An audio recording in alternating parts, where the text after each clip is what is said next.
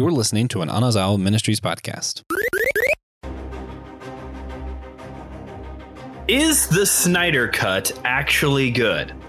The answer is yes, but apparently some people think otherwise. Well, today on Systematic Geekology, we're going to do something a little bit different as Joe and I respond to an article claiming that Joss Whedon's version is better. We are the priests of the geeks, meaning that we are mediators between the Christian faith and pop culture. This is not a trap, it's not a bait and switch. This is just two guys who want to go to bat for DC because we love DC. We love DC around here at Systematic Geekology, whether all the Marvel fans like it or not. If you enjoy the things that we're doing here at SG, make sure you head on over to patreon.com slash systematic geekology, where you can subscribe to one of our tiers and unlock bonus content, comic book reviews, D&D playthroughs, and this month I believe people are going to be getting an exclusive uh, top 5 indie titles or something like that. It's pretty cool. I'm sure it will be good at least cuz Pastor Will's on that episode. I'm one of your hosts for today's episode, Brandon Knight. I am a C list Christian celebrity. Will I ever get invited to the red carpet premiere of God's Not Dead 5, The Return of Kevin Sorbo? No, but I'm okay with that. I'm Joe. I am a marketer, broadcaster. Um, I too am a uh, C class uh, Christian celebrity, um, and and I'm shooting for uh, God's Not Dead six to get to get to that one. Maybe oh, not five, nice. but trying to get to six. Get to the sixth one. You know, whatever, whatever it takes. You know, if this gets cut, it's fine. But the God's Not Dead films are starting to turn into like our version of horror films. They just don't stop coming out. They just keep coming. Today we are like like I said at the beginning, we're going to talk about Zack Snyder's Justice League, the Snyder Cut, Justice League, Zack's version, whatever you want to call it this was a release, a exclusive release on HBO Max last year that fans had been petitioning for, and they finally got it released. Because, in case you missed it, there was another version that was released in theaters, directed by Joss Whedon. Uh, he came on to finish the project after Zack Snyder had a tragedy in his family and had to step back from the uh, production of the film. Even though it was basically all done, uh, Joss came in, reshot everything, used about 20 minutes of Zack's footage, which you can very easily tell what that 20 minutes is when you watch Snyder Cut, and released a different version. And that version isn't great. But apparently, Joe, some people think otherwise because about a month ago, CBR, who is not like a casual geek news site, that's one of the heavy hitters of geek news along with Bleeding Cool, uh, they released an article citing 10 reasons why Joss Whedon's version is better than Zack Snyder's. And I pitched the idea to you to do an episode about it and I sent the article over to my brother, who's a big fan of our show, Joe. And uh, I sent it over to him to see what he thought about the article. And his response to me was, What did the article actually say? I threw up after I read the title. That's awesome. Bradley. Bradley is a big fan of SG, but he is also the biggest fan of the DC extended universe. So, in part, Bradley, this episode is for you today. One thing I'm going to address the elephant in the room, and then Joe, I'll give you opening remarks. Um, Joss Whedon apparently isn't a great guy, as recent events have revealed, even within the past week, as now cast members from Firefly have come forward about his conduct on set. Um, this episode is not going to be a bashing of Joss Whedon's character. We are here to bash a film that he made, not his character. Um, that being said, we don't necessarily support Joss Whedon and the things that he has done in the past, but this episode is not to rail on him. Joe, is there anything you want to say before we dive into this article? No, I'll tell you the same thing that I uh, that I I'll, I'll, say the same thing that I told you when we were um when we were talking. Uh, those of us that grew up in the era of Buffy um, mm. are not surprised in any way, shape, or form that Joss Whedon is not a good dude. Um, the, there's the, there's reports of his misconduct dating back to then, and and okay. it's you know it's one of those things uh, this is a little bit of separating art from artist um, mm-hmm. if you want to go and look at the saga of the different things that are um, the, the, the different things that have been said and done and all of that kind of stuff mm-hmm. feel free um, but this is not there's there's too many other things to discuss when with all of this that getting stuck there doesn't really do anything and honestly not what this show is all about. Mm. Yes that's true. We are not a cancel culture podcast. We are here to talk about art and in this case one of them's really good and the other one was directed by joss whedon. So and just for context, folks, I have read this article. I know what's coming. Joe is going in blind. So we're going to get some what we all are here for. We are here for fresh shooting from the hip Joe responses. That's what we come to these episodes for. Um, but are you ready to get this started? I think so. Think so? All right. So number 10, the number 10 reason why Joss Whedon's version is better than Zack's it isn't overly long. Is Snyder Cut too long? No, I mean, in in short, no. It's when when you have something like Snyder Cut, and you have something like this situation, you got to remember that the original context for this was a th- was a trilogy of movies mm-hmm. that would have been somewhere in the ballpark of two to two and a half hours. And so basically, you had all of that jammed together all into one shot at trying to tell a story. And mm-hmm. you, and, and that honestly says a lot that you have, um, all of this stuff condensed down into four hours, right? Sure. And then that told a more coherent story than Joss Whedon did. Yeah, that says something know, to me. That's true. And that is something that I think a lot of these, what a lot of these are going to be, is it completely rules out the context of this was supposed to be a two to three part film series, not one giant film. And also that the HBO version that Sn- Zack Snyder got to release, they finally did the thing that they should have done the whole time and just let him do what he wants.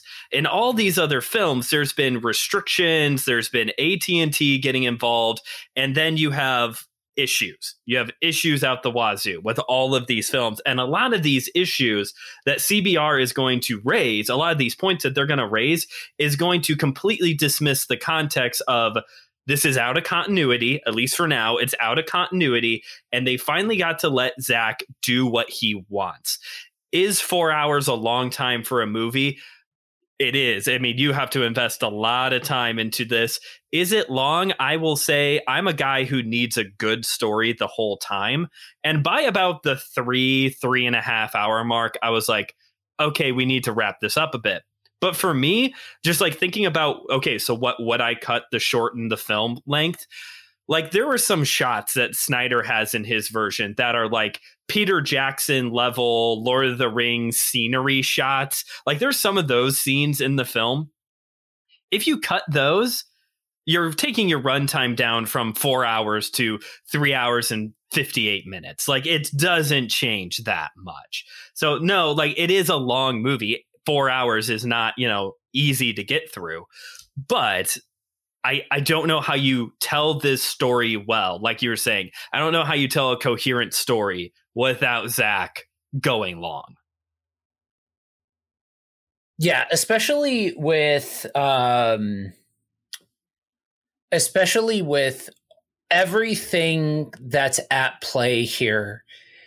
You know, you have to tell a long enough story that it all makes sense because I think that's part of where you, they ran into problems the first time that they tried to shove so much into so little time with the Joss Whedon cut that it, it's impossible to tell a coherent story when mm-hmm. you trim down too much. And I'm the type of person that I, I, for me, most times two hours long, that's the cap for me. I think after okay. that, you start to lose it. I think the age of three hour long movies, uh, I think, is ridiculous. I 100% yes. squarely blame Marvel for that.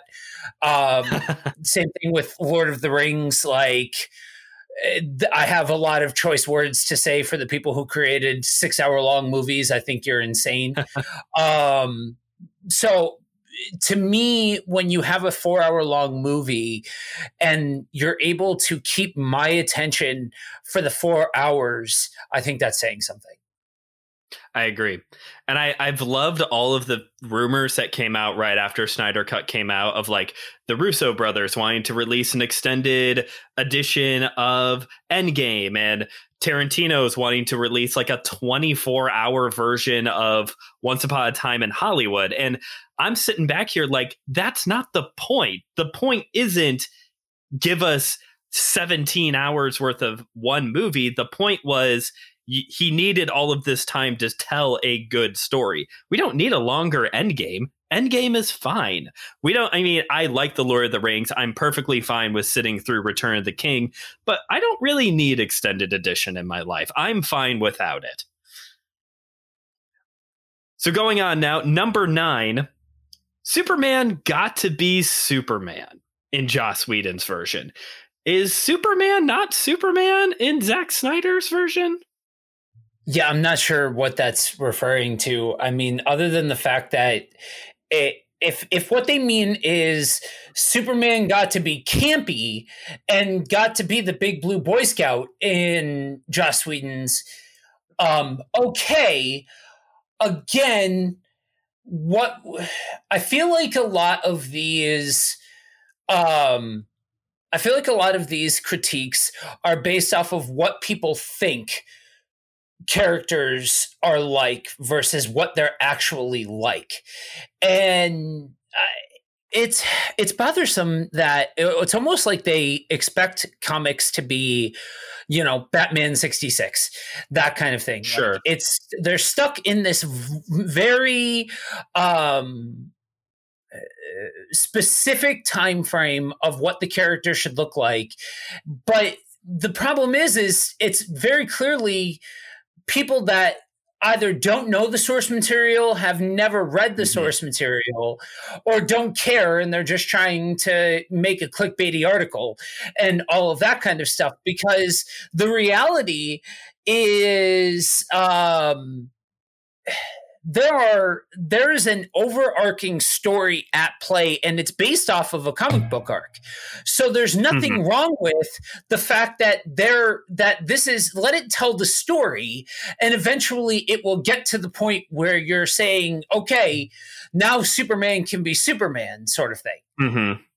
you know i don't really think that he was that much of superman in joss whedon's version either if you're going with that like 70s Christopher Reeves style Superman. He's not winking at the camera in any of these versions of his film. And, you know, I think kind of going to what you're saying here, Snyder wanted to do something different with the tone for DC Comics.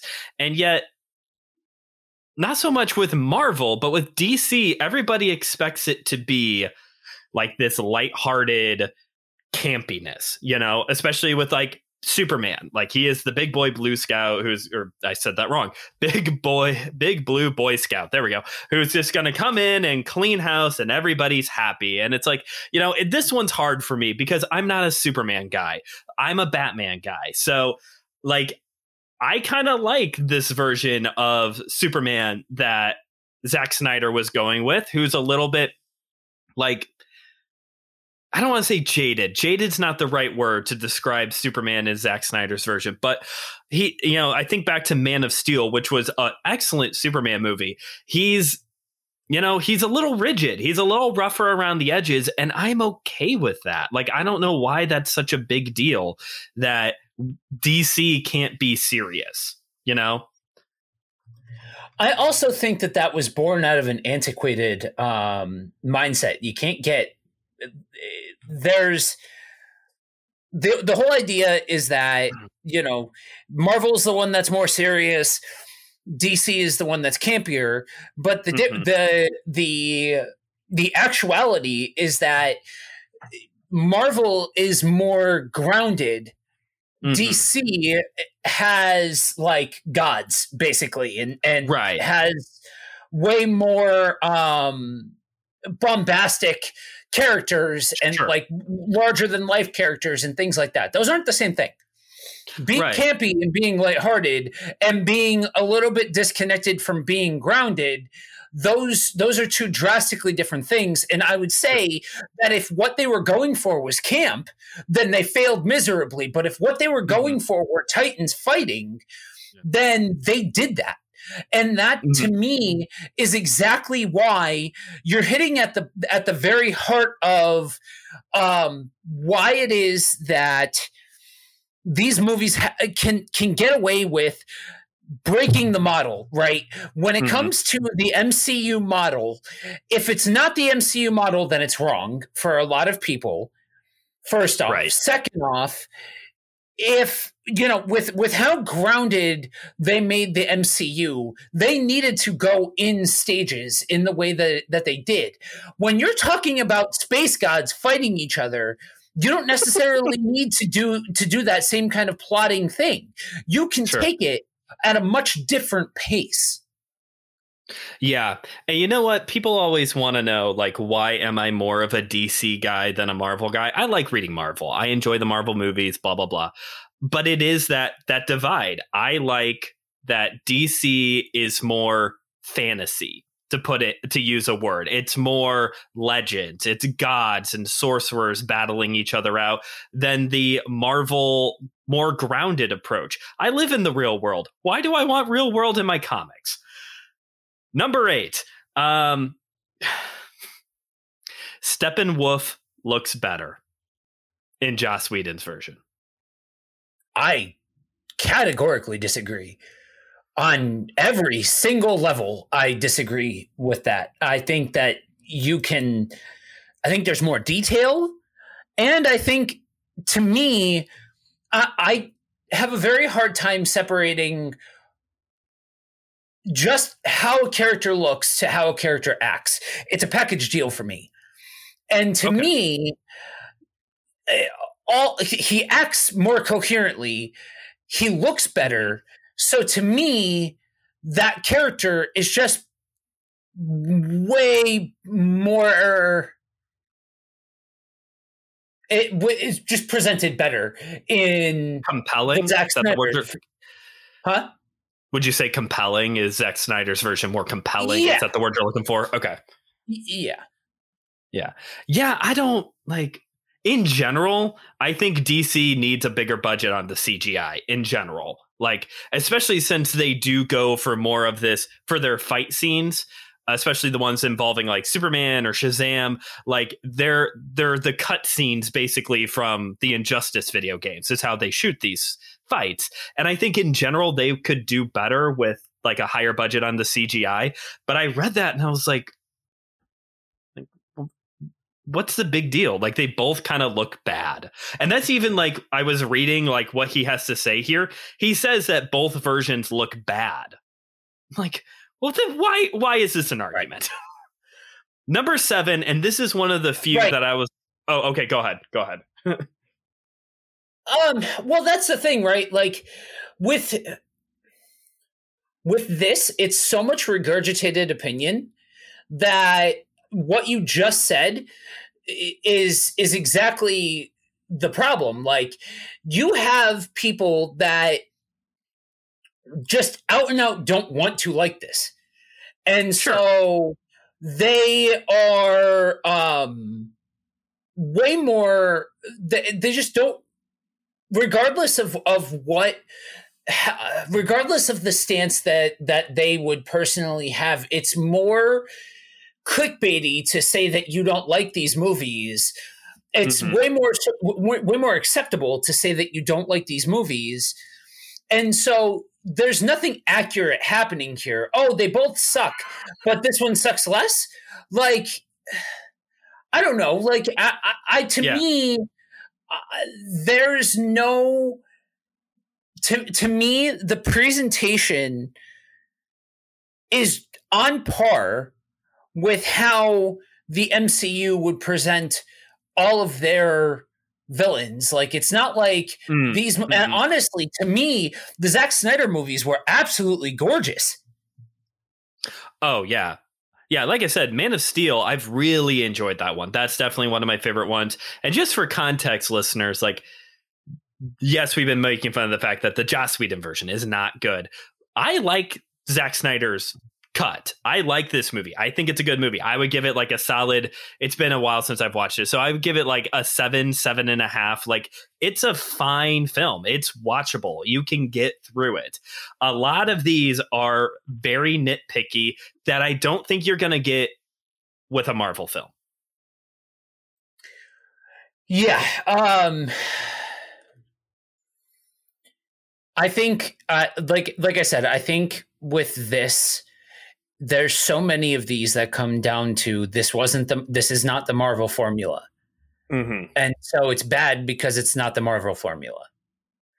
And speaking of which, because that actually I think transitions well into number seven, a lot of the humor still works. the The Joss Whedon version is funnier. There's there's humorous moments more peppered throughout the film. Uh, Joe, do you think that this is worth arguing over? Um I mean, there's a difference between more jokes being told and it being funnier. Um, Sure. I don't necessarily need humor in my movie. Um, I think when it comes down to lighthearted versus heavy, I think it's Mhm. very situational. And I think that with Joss Whedon's cut, it sat there and just it tried too hard to be funny for me. Like It, it, it tried into to that Marvel. and all of that kind of stuff, and I just don't. I don't know. That's not my bag. Yeah. Yeah, no, I, I would agree with that. I think they definitely he definitely tried to lean more into the Marvel, you know, that that slapstick humor that Marvel likes to pull out that sometimes works really well and then other times I just groan out loud because you're taking me out of the moment with this joke.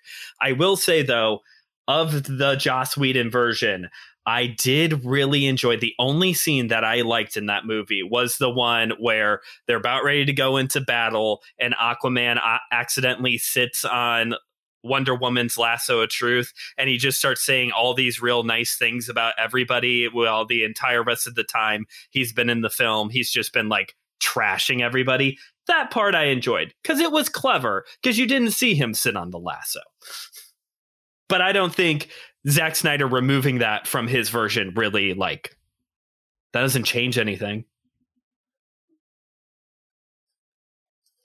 Yeah, no, I, it's eh, if anything, I think the I think the attempts at um I think the, cutting down on the attempts at humor told a more coherent allowed for a more coherent story to be told. You know what I mean? Yeah. Number six. Whedon's doesn't unnecessarily kill Cyborg's dad. So they kill off Cyborg's dad. Sorry, spoilers. They kill off Cyborg's dad in Zack Snyder's version. And apparently that was unnecessary. Is that unnecessary? No, it's called character growth. It's called a character arc. And sometimes death needs to happen for a character arc to happen. It's this is okay. So so here's what y'all came to. Now you now now you've done it. Okay. So if if you don't kill him off, you end up with Joss Whedon's cut, and the character has no impact. If we try to give the character more impact and more emotional resonance, then you didn't need to. Then you didn't need to kill, kill him off, and you did wrong for that. These are people that are trying to find a reason to say any version of this movie is bad, and that's really mm-hmm. what you're going to hear a lot of when it comes to these movies. Give it a mm-hmm. chance half the people that I mm-hmm. hear say that they don't like it are people that have never seen it. They're just regurgitating right. whatever their favorite YouTuber said about it and all of that kind of stuff. Take four hours of your life, watch the movie. Don't expect it to be a to be a Marvel movie, and develop your own opinion about it. Sure, and for me, like okay, yeah, maybe was it necessary to kill off the dad? I don't know, but at least Snyder used Cyborg. Like when you watch Whedon's version, you completely forget that he's even a character in the film. And which has also going back to not bashing, not gonna we're not gonna stay here long, but that's part of the whole reason that he's being bashed right now because of his treatment of Ray Fisher. Right. Number five. Wonder Woman reveals she never gave up. I have no idea what this is even talking about. One key sticking point with fans about Zack Snyder's DCEU is the revelation that Wonder Woman gave up on humanity after World War One. Uh, da, da, da, yeah, I mean, like, I, I don't even like I don't even know again, kind of going back to you, character. You're building a character. Yeah, I, I, it is, it is what it is. I mean, you need character impact in order to, like, you need emotional resonance and all of that to be able to have a compelling character. And th- this is just an example of whatever direction would have been would have been the wrong direction. Number four, Darkseid isn't a weak punk. This is the issue of Darkseid is one of those points where I do wish that maybe they would have leaned a little bit more into the Marvel side of things and not tried to get to Darkseid so quickly. You know, should they have waited 13 years or whatever it was before we finally got the big fight between the Avengers and Thanos. I don't know, but I don't think I think it would have benefited if maybe like Steppenwolf was just the villain the whole time, a little bit more like how Joss Whedon did it, and have Steppenwolf be more of the villain the whole time, and then looming in the shadows is Darkseid. I don't know. What do you think? Um, I, I think that people by the time that this movie came out people were used to there being a clear cut big bad thanos things okay. like that and i think that there was never enough story to be told to be able to accurately say this one way one way or the other to be able to give an assessment sure. of, of, the kind of character that he was and things like that and my question is is how many of how many people that are actually reporting on this understand the character of Darkseid because it's like Thanos. Most people didn't hear, had never heard of Thanos before before the mm-hmm. MCU. A lot of people had never heard, unless you are a comic book fan. Sure, most lay people have not heard of that. So it, it the same thing would the same thing rings true with this that most people wouldn't have any idea of his character anyway. You know what I mean? Mm-hmm. Yeah. Number three, the R rating is excessive. It didn't need to have an R rating. This is like this is really like this is your opinion. You know, yeah. like I, I, a lot of this isn't like trying to root this in facts at all. It's just this is this guy's opinion. You know. Yeah. Um. It's it's very clear with this kind of with this uh list that this is just like you said at the at the top like we're getting into nitpicking territory like there at PG thirteen, it would have been too soft. At R, it's too hard. You know what I mean? Oh yeah, yeah. And that I think that also goes into what you were saying earlier of this idea that people have of what DC is supposed to be like. Well, why would they make an R-rated film? DC is like the family-friendly comic book company. No, that's Archie and still River, Riverdale exists and all of you love that. So so I yeah. Oh, thanks. Number th- 2. Martian Manhunter's reveal makes no sense. I don't understand how it makes no sense. um, uh, da, da, da,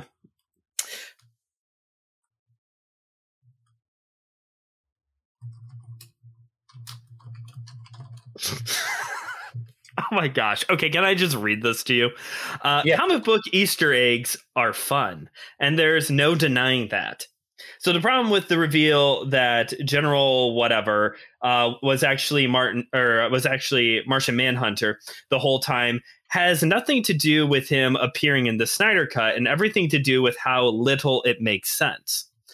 Like with how powerful Martian Manhunter is, why did it take him this long for him to do anything to help people? I don't know, but you're all fine with it with the Eternals. Yeah. I mean, that's that's it in a nutshell. Like it, it, I, am all for. I understand that AT and T slash Warner Brothers seem like they're they are allergic to making money in a lot okay. of regards, and I understand that they don't have the same goodwill um, attached to their projects as as Marvel does. But the reality is that we're seeing some of the same exact things that Marvel went through and and and does and all of those kinds of things. And I think this also goes back to what we were saying earlier of like to some degree this is within its own box. This is not canon. This is not, you know, part of the anything universe. This is its own film basically. So does it not completely make sense? I guess not. But maybe if they would have let him tell the story he wanted to from the get go, maybe we would have had those precious Easter eggs that you wanted so badly. Before we do number one, would you like to take a guess what the number one reason why this version is better or is worse than Joss Whedon's? Uh see, I would have I would have gone with the whole Superman thing first for, as as my number one. So now I'm fascinated to even know what they say the worst one is. Okay, number one, the post-apocalyptic ending was awful and unnecessary, with a picture of oh sorry about that glare, with a picture of Jared Leto Joker right there. Please take the ball first. So this is coming from somebody who I am not a fan of Jared Leto. I think I have a very hard time separating art from artist. And um, if you know anything about the way that he acts on movie sets and all of that kind of stuff, I don't care what kind of actor you are. That just makes you a crappy human being. And so I'm not. I'm not a fan. That being said, though, um, it gave context. Like the thing that everybody complained about with the first one is this this scene has no context and anything like that. They finally gave context. Like that's I, I, this is this is squabbling over nothingness. This is just taking these opportunities to nitpick and things like that. And honestly, this shows people that have no idea what they're talking about with the source material. This is pulled straight from the comic book pages. This was literally a whole thing where Darkseid wins and then they have to go back in time and it's it's a whole setup that they're doing. It's called letting something breathe. If you don't have stakes, then the then it does not matter. But this is the same. The, the, this is the same thing that I watched. Um, that that I watched fans get up in arms about with the finality of the DC or of uh, Marvel's uh, first major story arc, with hmm. you know needing to have you know weightiness to the whole thing, and people don't want to see the downside of it. But at the same token, if you don't have these losses, then the wins don't matter. So, what I took from that was you don't like 30 Seconds to Mars.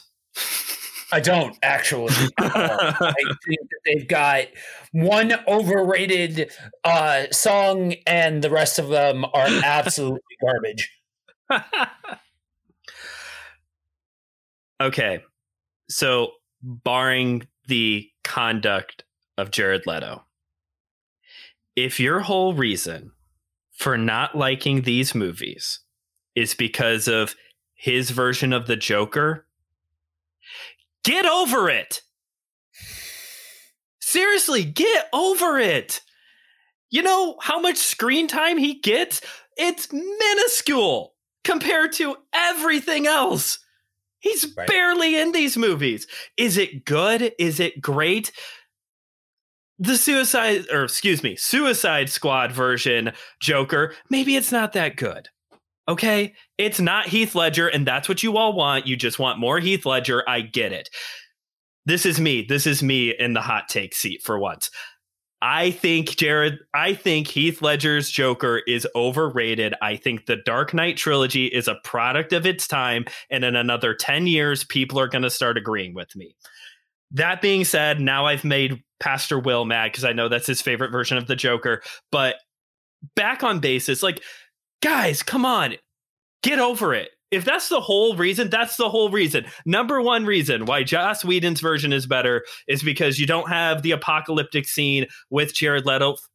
Forget your list, man. Like, like what you were you know you took the route of this is the version with Darkseid wins you know to me if they just would have let Zack Snyder actually take the ball and run with it, what have they been hinting at the entire time between the Joker and Batman? Is that we live in a universe where death of the family has happened.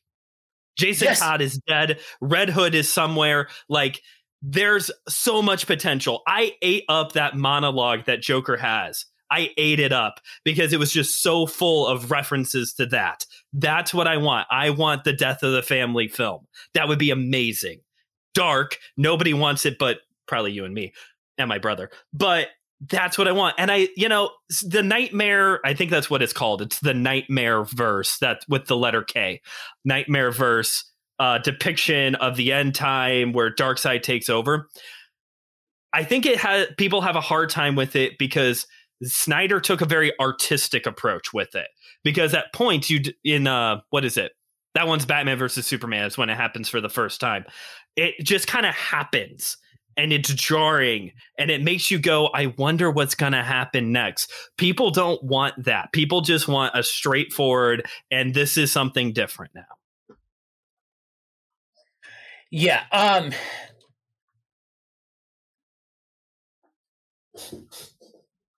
okay. It's just something different.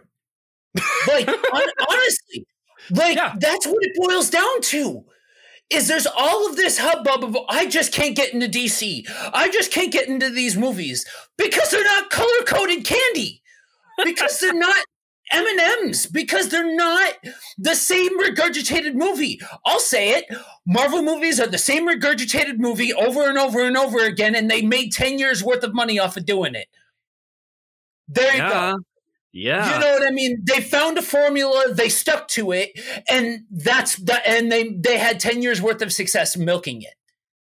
That's and the whole big reason why they are running into so many problems now is that they are trying to diverge off of that, or they're trying to, they're running out of material and all of those kinds of things. Mm-hmm. And, and we are seeing we are seeing the fact that more and more stories can be told using comic book IP. Like that's that's mm-hmm. the reality. Like eh, eh, I so want a comic book horror movie. I so Yes. want a comic book thriller. These different subgenres of using comic book characters to be able to um to, to be able to tell a story past good guy bad guy good guy wins at Mhm. the end like there's more story to be told and comics are about more than just that so Yeah. being able to tell something different and to have something different that matters you know what i mean and to me Mhm. the only thing the only major sin that these movies have committed is that they're not paint by numbers color coded cotton candy the same movie over and over and over again you know Mhm. what i mean like a- and, to me you have an entire world's worth of stories to be told that matter okay Mhm. like you it's not just to me these movies they tell the best story when there's stakes. And when there's stakes that means that bad guys have to lose sometimes. Mhm. and that's the thing that that that that, that people are showing their hand when they say these movies aren't good because of because because they're too, they're unnecessarily over the top or they're unnecessarily Mhm. dark or they're unnecessarily this. Like that just goes to tell me that you have no idea what you're talking about when it comes to the actual source material.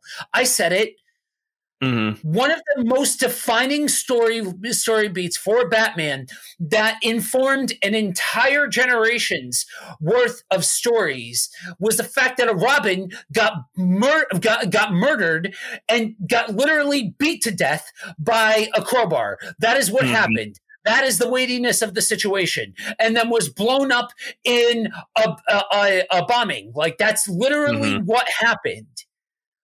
And now And- you try to add this in. Oh, it's unnecessary. It's over the top. You just don't Y'all- like it. You know? Y'all, you voted for it too. Like that was the thing about the death in the family finish is that people could vote how it ended, and that's what people wanted. But DC's the more family friendly comic book company. Exactly. Exactly.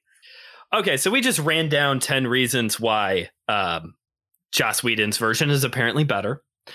Joe, what is like your number one? He's rolling his eyes. Maybe we should have did this one live.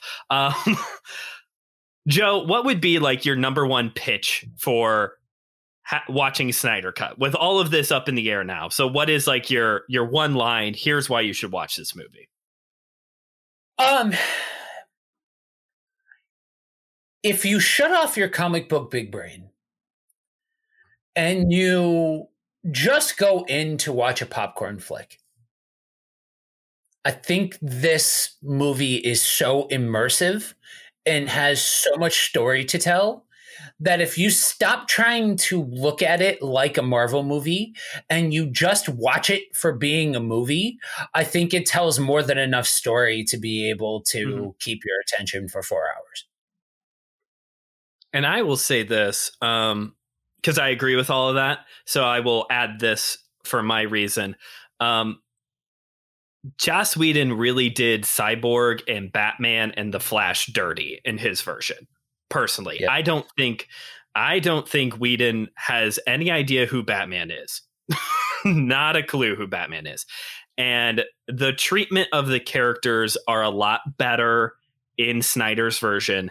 And also, I, I wouldn't say he's one of my favorite directors, but I like a lot of Zack Snyder's movie telling techniques, especially his use of 60s pop songs, which he's been doing before Guardians of the Galaxy made it cool.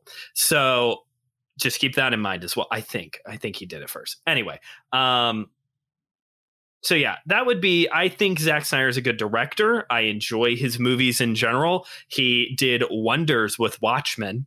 So I would say for a director and for character treatment, check out Snyder Cut.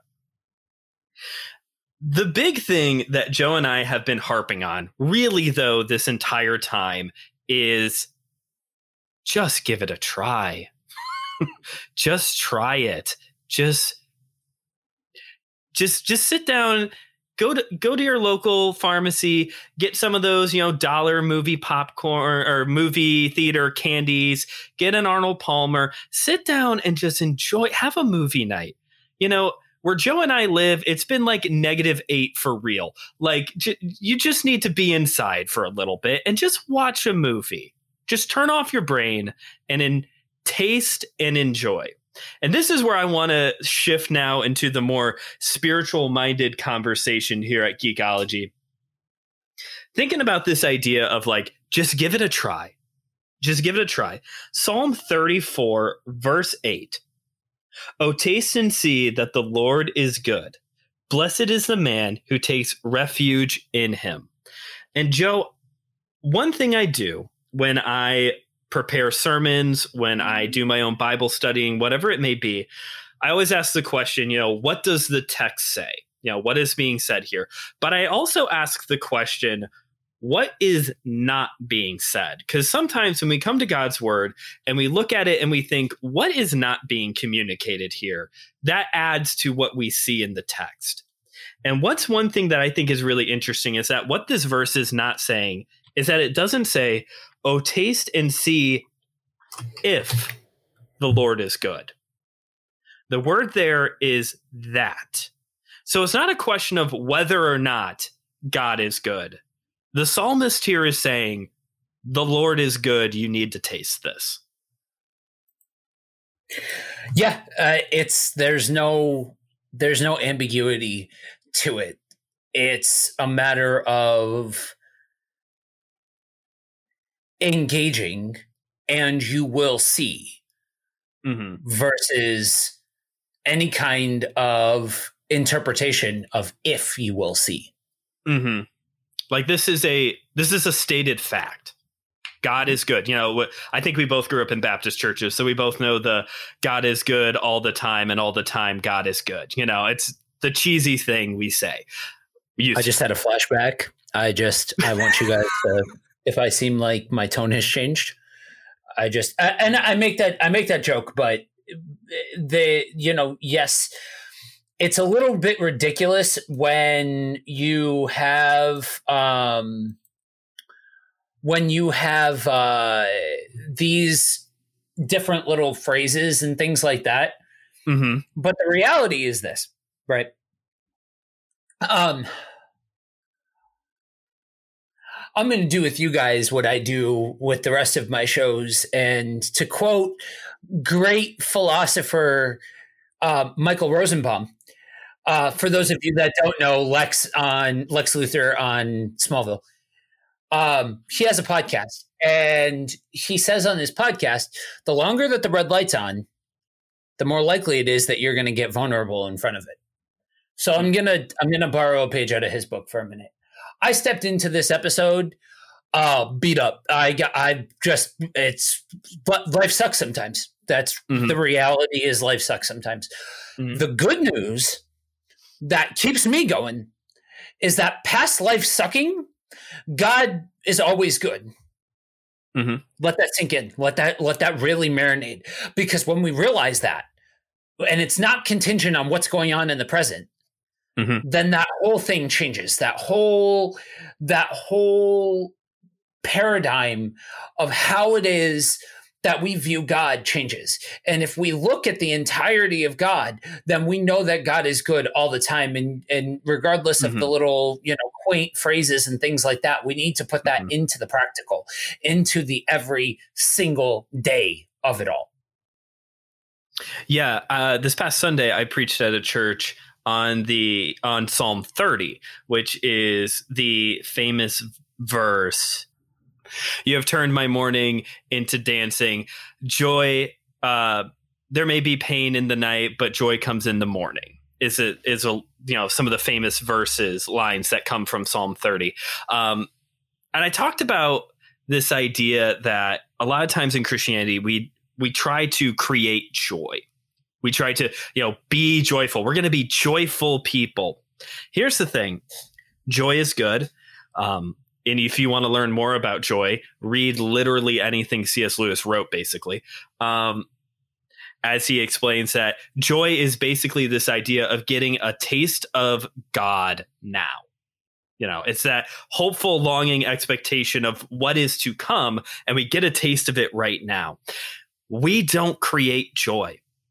You know, the big turn in Psalm 30 is this idea that God, you, you, God, have turned my mourning into dancing.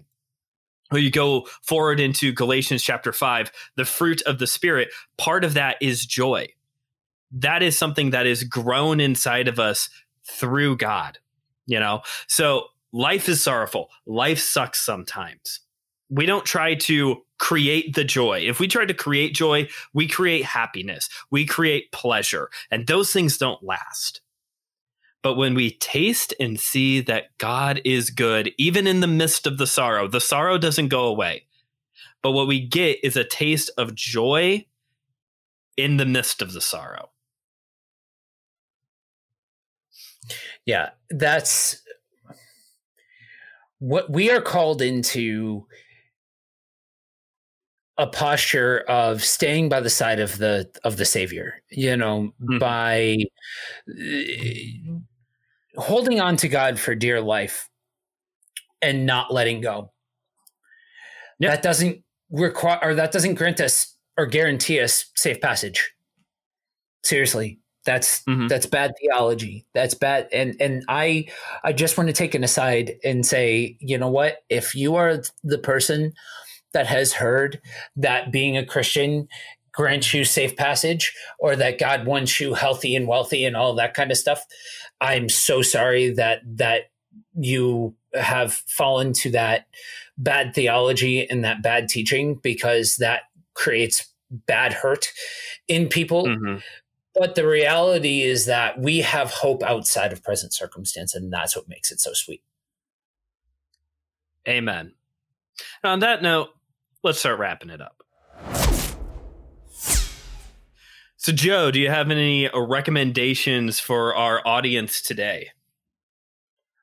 Yeah, um, I would I would honestly just suggest watching, you know, if you haven't watched the if all you've seen is the Joss Whedon cut, or if you haven't watched any of it, um, man, I would suggest taking the time to actually sit down and watch all of this, you know, because it's eh, there. Like I said, there's a lot of story to be told if you just allow mm-hmm. it to mm-hmm. tell the story. Yep. Uh, for me, I'm going to recommend reading Kingdom Come. It doesn't really yeah. connect to uh, the film we're talking about today, per se, other than the fact that Batman's old. Um, but the reason I bring it up is that if you're listening to this and you're like a like a Marvel person, but you want to start getting more into DC.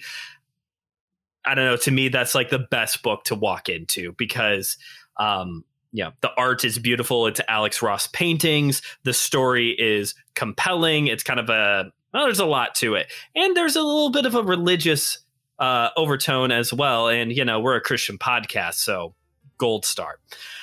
Joe, if anybody wanted to uh, keep up with you, where can they find you?